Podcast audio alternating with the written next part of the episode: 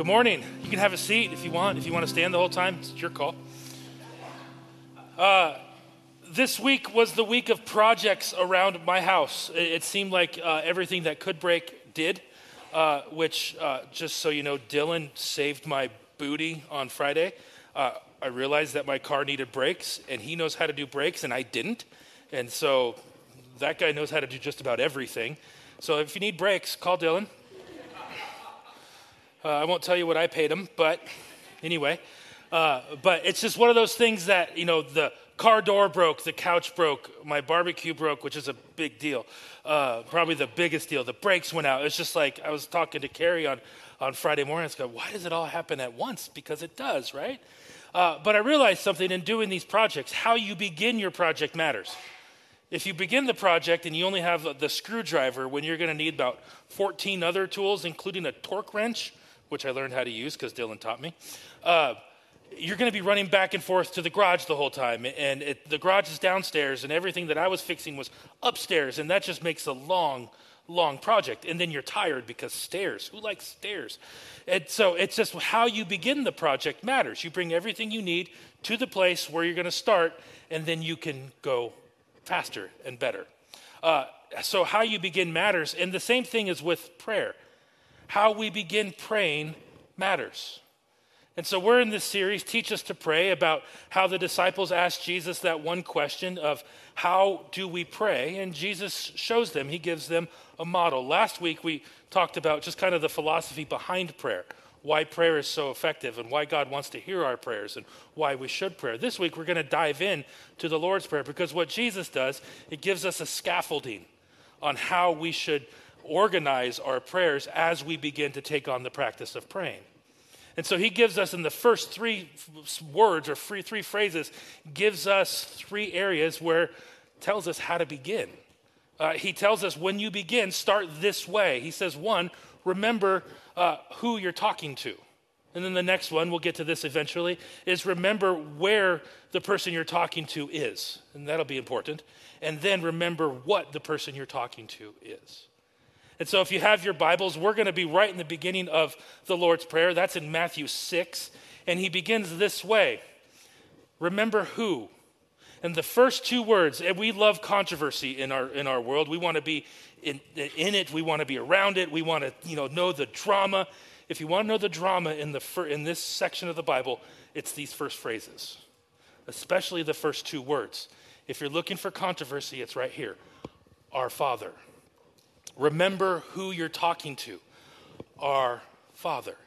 Now, this would have been kind of earth shattering in the disciples' day. This is also earth shattering in our day for different reasons we'll get to. But in that day, you couldn't say God's name without having to change your pen every time you wrote one little bit of the letter. And then you would have to wash yourself and then come back, find a new pen. And it's hard enough to find one pen when you need it. Imagine having to find an assortment of pens. And so they'd have to change it. God's name was totally unapproachable. You couldn't even utter it. The term Yahweh was not supposed to be spoken of, it's the name that holy. And so then you have Jesus uh, saying, This is how you pray, and this is how you address your prayers. Our Father which would have been record scratch. What did you call him? Our Father. And it's controversy in their culture. It would have been brand new. And it's in our culture too because of this. Our father figures in our world can be a major source of hurt and pain, a source of abuse, condemnation, scorn, maybe avoidance. And because of this, this whole idea of calling God Father uh, makes it hard it makes it difficult. Because instead of a closeness with God, many people struggle with this idea of Father, and so we want to have little or nothing to do with God the Father. For some, because of our broken relationships with dads, uh, God is this constantly scowling, grumpy, disappointed. It's not a shock then that you think God doesn't like you and you don't want to talk to him. And so we avoid God. We try to change then, because we're uncomfortable with this word Father, we try to change uh, God's title to something that we're more comfortable with. And so we start saying Mother God, or, or uh, but then that's problematic because what if you have a troubling relationship with your mother? Now you're in the same boat as the Father. What if you had troubling relationships with both? And now you're, what do we call God? So we come up with this idea of the universe, which is something that's popular nowadays. But then that creates something. It's impossible to have a relationship with the universe. Is the universe personal? No, it's space, it's large. How can you know the universe? That's the problem with this. We take issue with this, and I don't want to uh, diminish the wounds that we have from our families of origins, but we can't let our story take away what the scriptures are trying to teach us. We can't let our story change who God is. That's called creating a God in your own image or a God that you're comfortable with. And this was the very first command in Exodus don't create a God in your image. I am God, I am other. We need to be, be honest with ourselves and honest with the scripture. Jesus says, Our Father. We can't turn God into a figure that we're more comfortable with. That's, that's idolatry. So instead of diluting, instead of adjusting, accommodating, stripping authority, it's time that we, the church, Christians who follow God, start to reclaim and redeem this idea of God the Father. Now, it's true, we can, we can even dive deeper if you want to. Uh, God is not gendered. Any kind of gender thing that we put on God or even an angel is called anthropomorphic, which is a fun word that means assigning human deities to or human attributes to non human things. We do it with boats, we do it with cars, we do it with everything. We do it with God too. It helps us understand, but in God's case, it goes a little different. God has decided to introduce himself to us as Father. This is God saying, Call me Dad.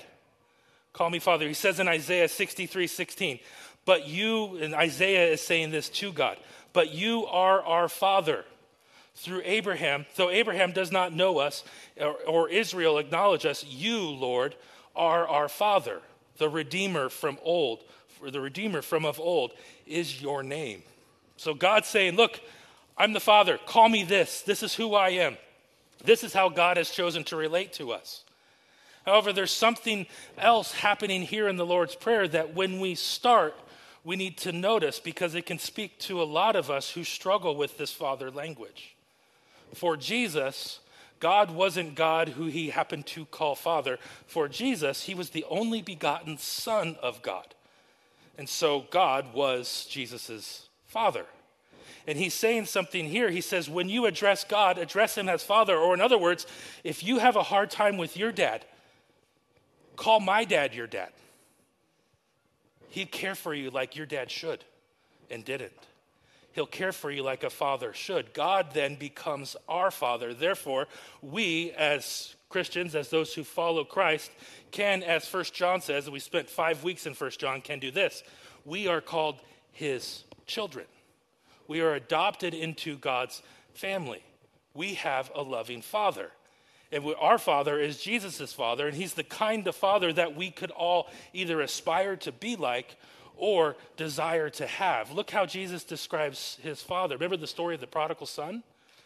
The kid who goes off and, and basically rebels, sows his wild oats. I don't know if you want to call it that way, whatever.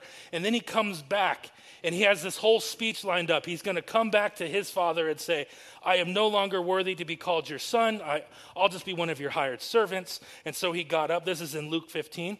So he got up and went to his father. But while he was still a long way off, so he's walking down the long driveway that we all wish we had, and he sees the father sees the son coming back. And what's the dad do? The dad embarrasses himself hikes up his tunic, ties it underneath himself. You weren't allowed to show leg if you were a dad or a, a, male in that society. That was disrespectful, but this dad didn't care. Hiked up his tunic, showed some thigh, ran. We all see the people running in those embarrassingly short shorts. That's the image. And he ran, which is embarrassing. Which he and he then ran through town to meet this son of his. Why? Because he's a father. Loves his kid this is the type of father that Jesus describes. In that same story, that same father broke societal code again. And when the older brother who didn't rebel was a little bit hacked off that the son, that his brother who did rebel was getting all this attention, the father broke code and went out to get him again. He's the Father who pursues us.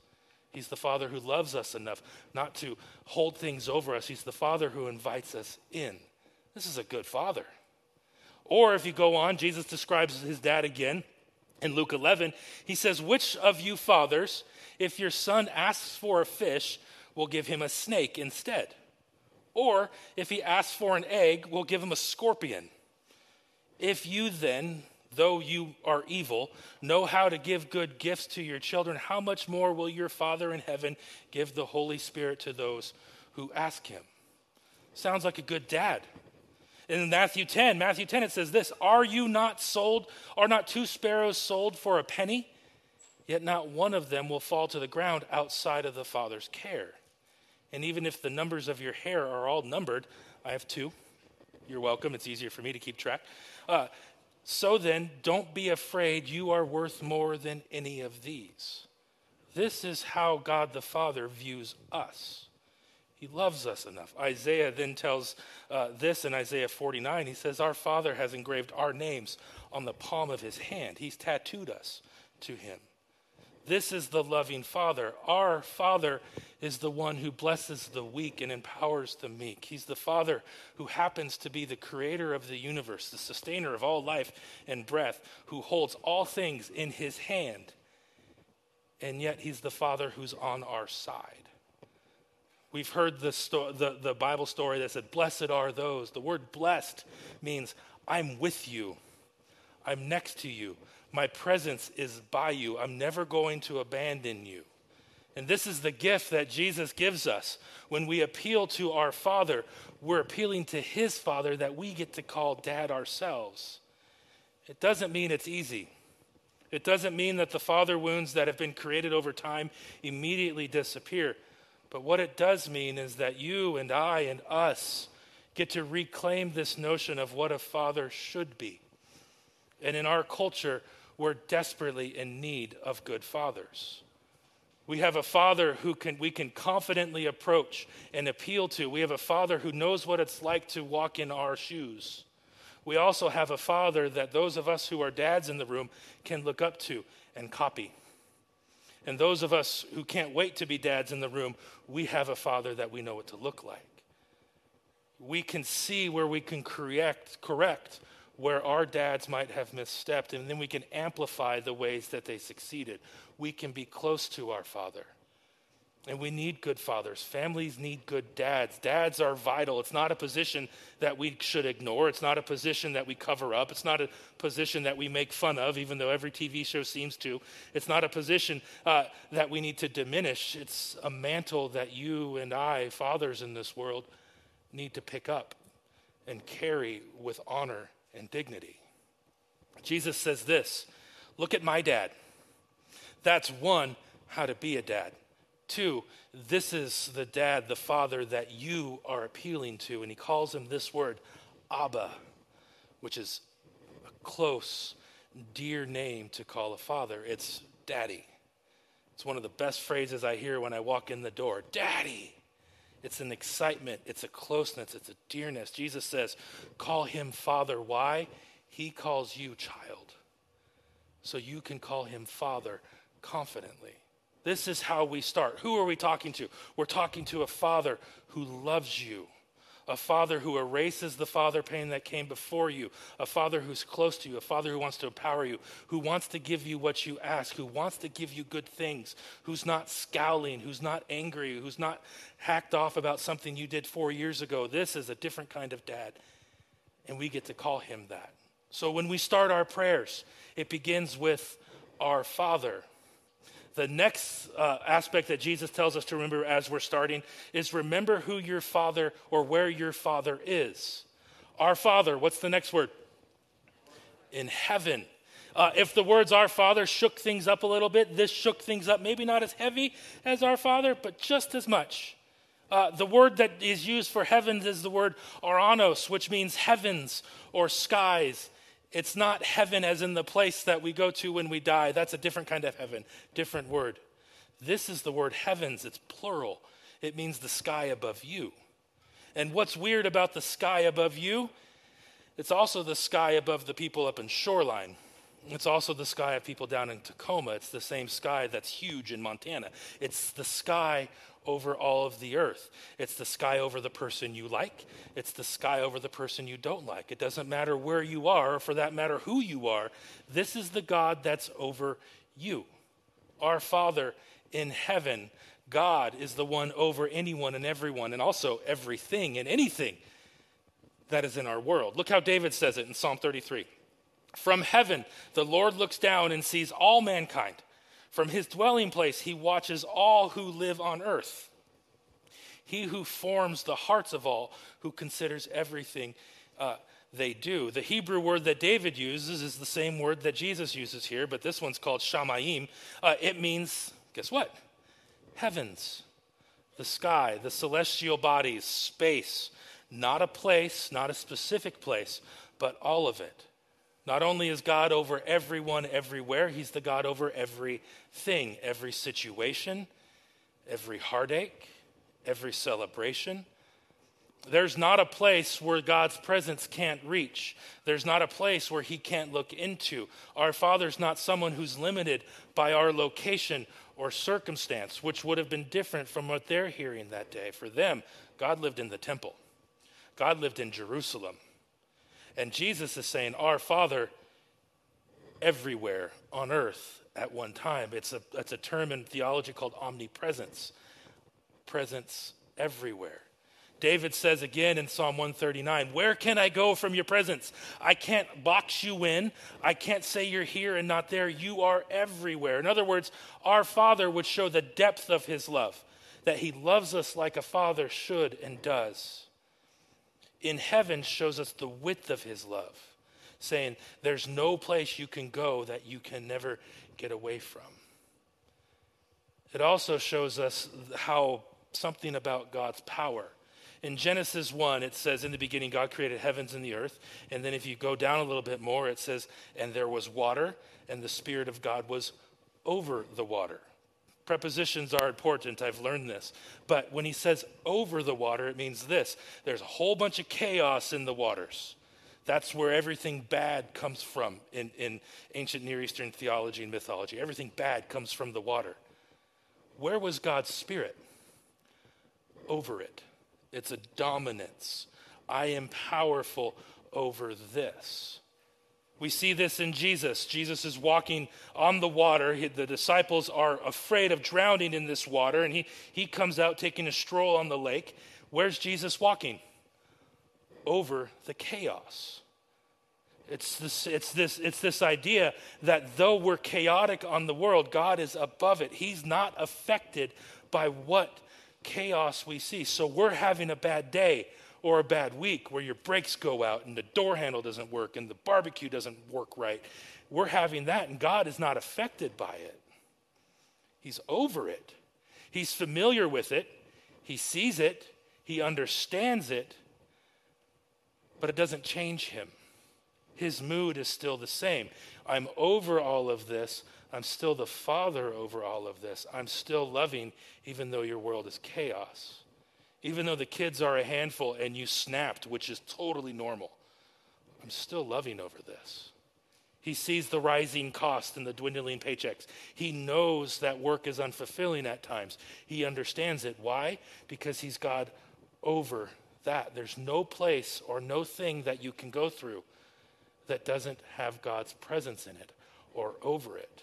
He's not unfamiliar with our problems. So when it comes to prayer, how does this work, right? This is great, Brad. How does this how do we pray this way? Watch how David does it. David is the excellent prayer warrior in the Bible, right? Psalm 77, it's highlighted multiple colors in, uh, in my Bible at home. It's something that Carrie and I, we love this psalm. Psalm 77 starts out this way I cried out to the Lord for help, to hear me. When I was in distress, I sought the Lord at night. I stretched out unti- with untiring hands, and I could not be confronted. So, what do we look at here? David's going through some stuff. Okay? He's got sleepless nights. He can't sleep. He's tossing and turning. Something that David is going through is causing him trouble. Some scholars will say that this is when Absalom rebelled and took over the kingdom. We, we, don't, we can't really know what's going on, but David is having a day. He expresses to God his turmoil and watch the shift. So, God, I'm having this issue. Look it, I'm, I'm tired. I can't sleep at night. Then watch what he does.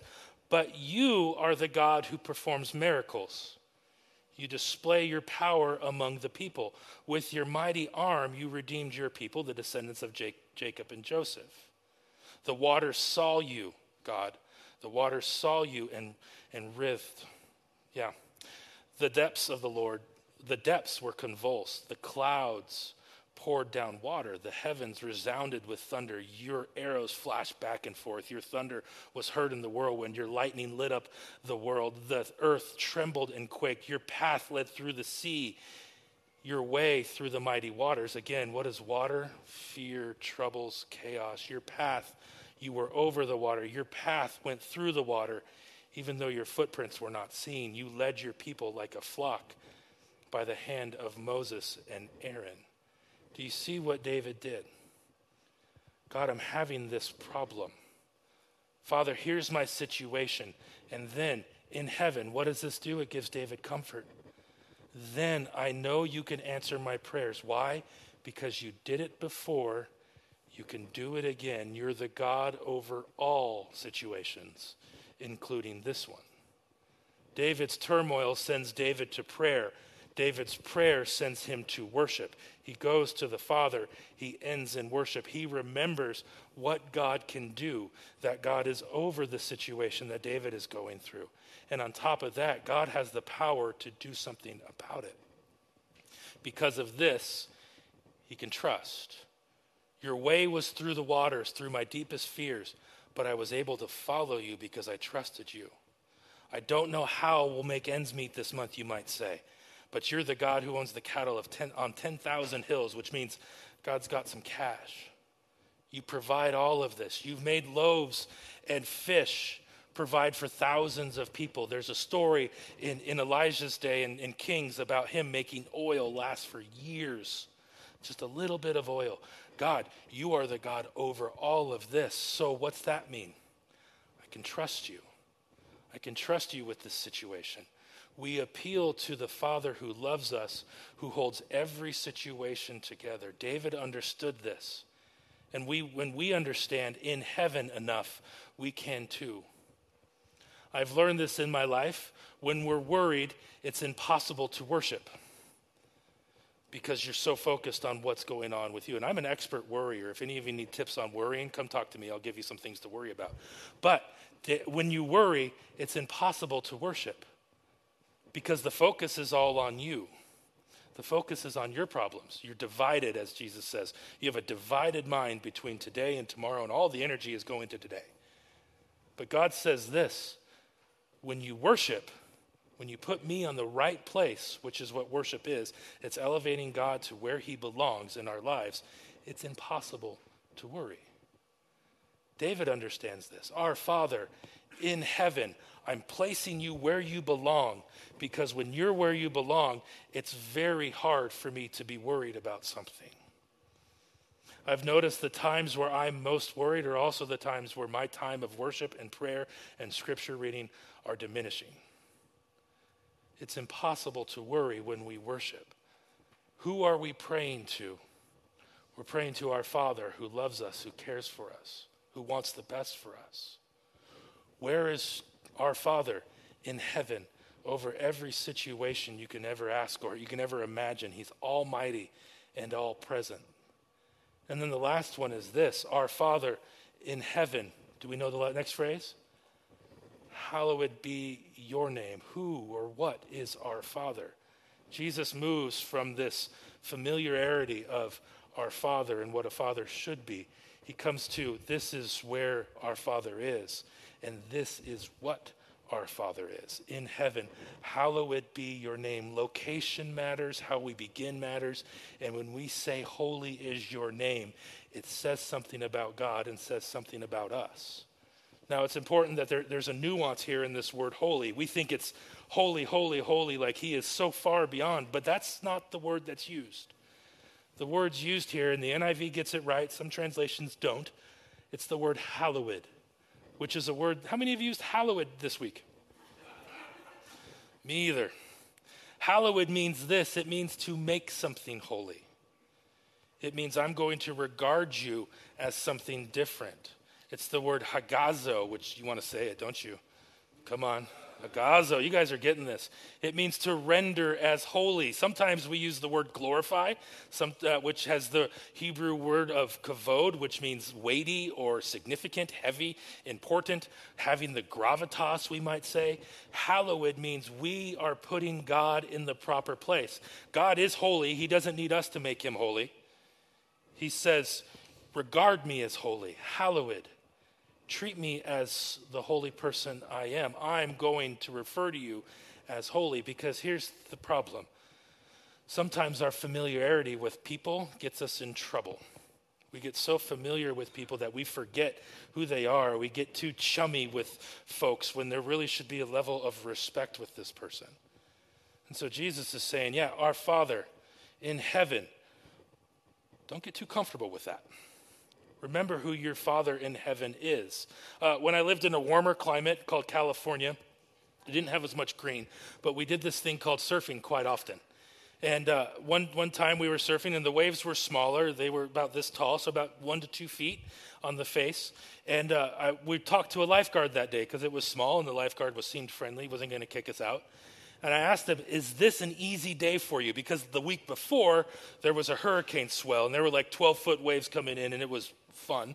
Uh, it, but today was smaller. And I said, which is easier for you, the two foot day or the 10 foot day? And he said, honestly, it's the, te- the, the easiest day is the 10 foot day. Because of this, when you look, when you stand on the beach and you see these large waves coming and crashing and shaking the sand that you're on, you know not to go in that water. If you don't know what you're doing, and I didn't a lot, but I still did, but if you don't know how to respect the ocean, you stay out. And he said this the problem with the two foot day is a two foot wave can knock you off your, yourself off your feet just as fast as a 12 foot day. The current is just as strong, you just can't see it. And so people become familiar with it. Oh, it looks calm. It looks refreshing. I'm going to go out there. I can't swim, but I'm going to go out there anyways because what can happen? It, and all of a sudden, they have to be rescued. What happened? They took it too lightly, they became too familiar, familiar with it. You thought you could relax around the ocean. You have to be on your toes around the ocean. It's wild, it's dangerous, no matter how big the sea is that day. And so the lifeguard told us that sometimes comfort produces apathy. And when that happens, you're more likely to get hurt. And this is what Jesus is saying that he t- he, he's telling us to avoid. Yes, God is close. Yes, he's loving. And yes, he is kind and he understands your situations. But don't forget who what your father is. He's holy. And we need to approach him as the Holy One who needs respect. We need to hallow him, glorify him, perhaps not for his sake, but for our own safety. In prayer, we're given the mind blowing privilege to being in the presence of an almighty God, a presence so powerful and beautiful and good, but also a presence where we should probably wear a helmet because it could be dangerous. Look how Isaiah describes God. Uh, in Isaiah 6, in the year that King Uzziah died, and if you're curious, it's about 750, 751 BC, I saw the Lord highly and exalted, seated on a throne, and the train of his robe filled the temple. And above him were the seraphim, each of them with six wings. With two wings, they covered their faces because they can't look at God. And with the other, they covered their feet. And with the two, they were flying and they were calling out to one another, Holy, holy, holy is the Lord Almighty. When something is mentioned three times, it's like, I'm going to double down and I'm going to triple down on what this is. The whole earth is filled with his glory. And so, what is a sign of God's holiness? the power and majesty we see around us is this. It's not God, it's a sign of God. We see his power around us. Uh, at the sound, their voices and the, uh, uh, the doorpost and the threshold shook, and the temple was filled with smoke. It doesn't sound like a safe place to be standing, right? Isaiah goes on to say that this was a pretty scary place, and he realized that she, he should not be in this place. He needed to be careful. This God of his was stronger than anything he could ever imagine. All creation shows his reputation, all creation shows his power and significance. Yet at the same time, we have the ability to come close and be cared for. But we also need to remember that our, our God is a father, loving, caring, kind, but not taken too lightly. It's a word of warning, really. Uh, one of the things I remember most about my dad, uh, my dad passed seven years ago, six years ago, seven years ago. Uh, one of the things I remember most, and it's weird, and I don't know why this is, but I remember my dad's hands. Now, he had these huge, thick, strong paws, really. They were more like paws with little nails on them, but they were these hands. Now, I've seen my dad's hands uh, do, some, do some weird things, and my memory might be skewed a little bit than reality. I probably made them bigger than they were. But my dad grew up on a farm, so he was a strong dude. He worked construction for 40 years, he served in the military during Vietnam. He was powerful. In Africa, I saw my dad take a metal piece and bend it like this and make an angle out of it. And I was like, holy cow, how are you doing this? I saw my dad shape concrete.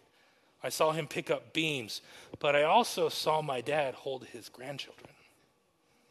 These big, powerful hands take up all of Judah's back. I saw my dad care for my sister and my brothers and myself. I knew that my dad was loving and kind. I knew that he cared for his family and those who were around him.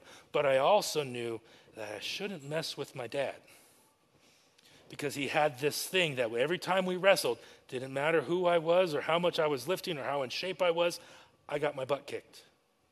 He'd let me win every once in a while and whatever, but I knew that my dad was powerful to the point where I'm seeing him in the ICU like a day before he passes, and I know that if he wanted to, he can get up and whoop me right then and there. This was how strong dad was. But yet he loved me, he cared for me but I had to approach him with a little bit of respect of what, who my dad is. I had to realize who I'm talking with.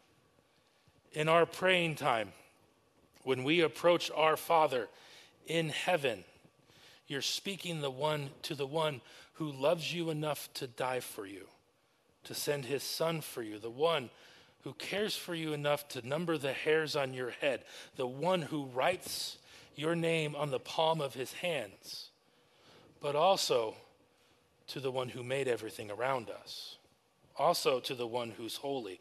When we pray, we run to the loving presence of a Father who's tender enough, yet big enough to do something about the situations that we're going through, and strong enough to fix them and address them.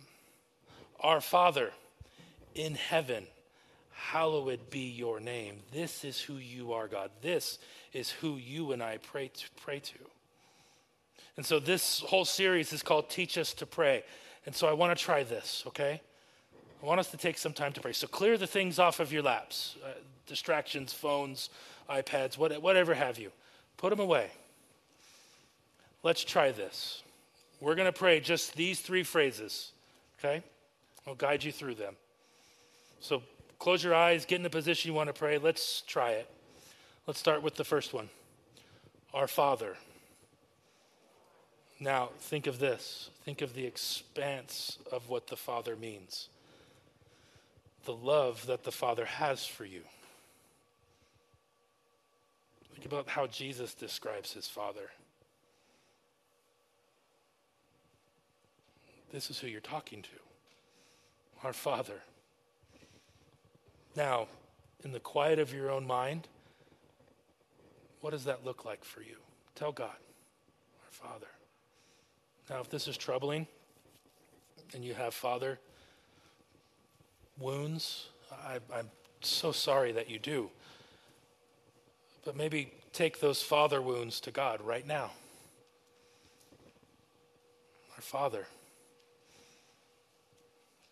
Perhaps He wants to heal some of those wounds that you might have with your Father.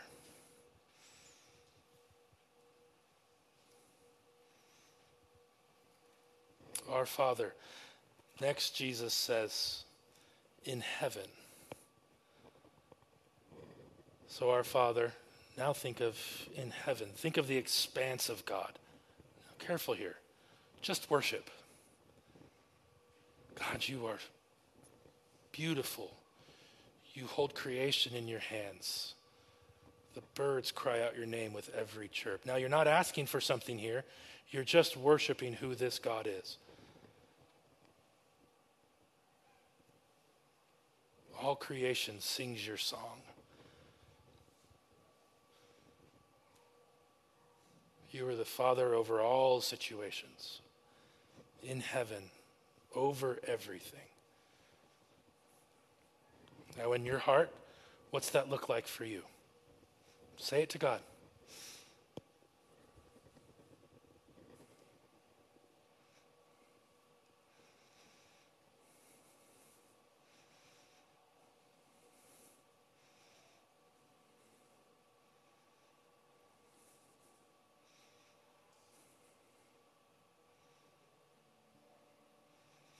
Next is hallowed. Think of the power and might that God has. That situation that you know God is over. Tell him why he's so powerful he can do something about it. Our Father, you love us.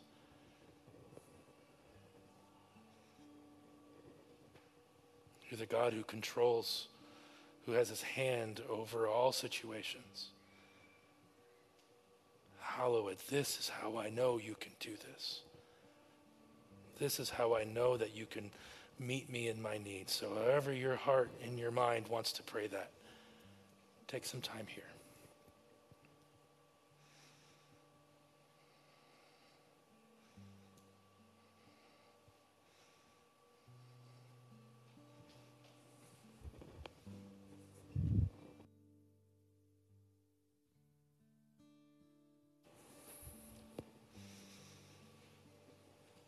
Our Father in heaven, hallowed be your name. This holy God over every situation is also right next to you now. How we begin matters. And these first three phrases, these first six words in our Bibles, tell us that our God is powerful enough and presence enough to meet whatever comes next in our prayers. Our Father in heaven, hallowed be your name.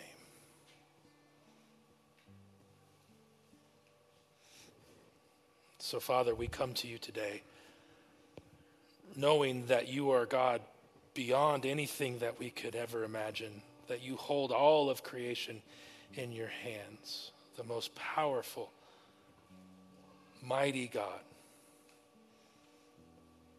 Father, we come into your presence today,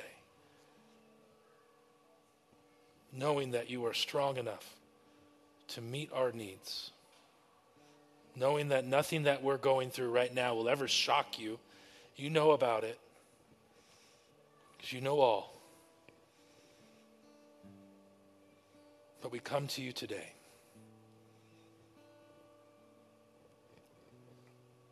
Father, there are people in this room that are hurting and need your touch. Father, they need to know that you're good. They need to know that you love us, that you love them. Father, would you heal those hurts today? Would you give them a sense of comfort as they enter into your presence?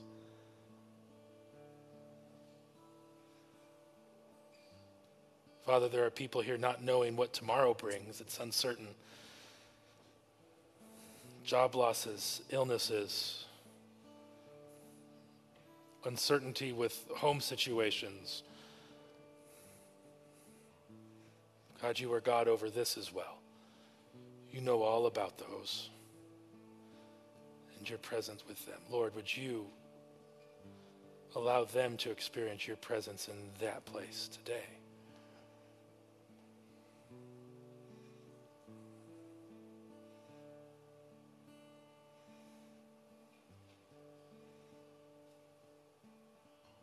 Father, there are some people who just want to know you and experience you this morning. Lord, would you make your presence known and felt in their hearts in these moments?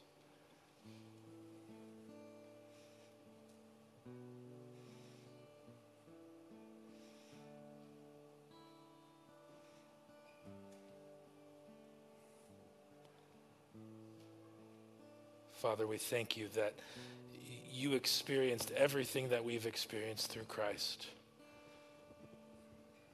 You meet us where we are. And on the cross, you said, we, I love you this much. I want to be with you this much. And you saved us there.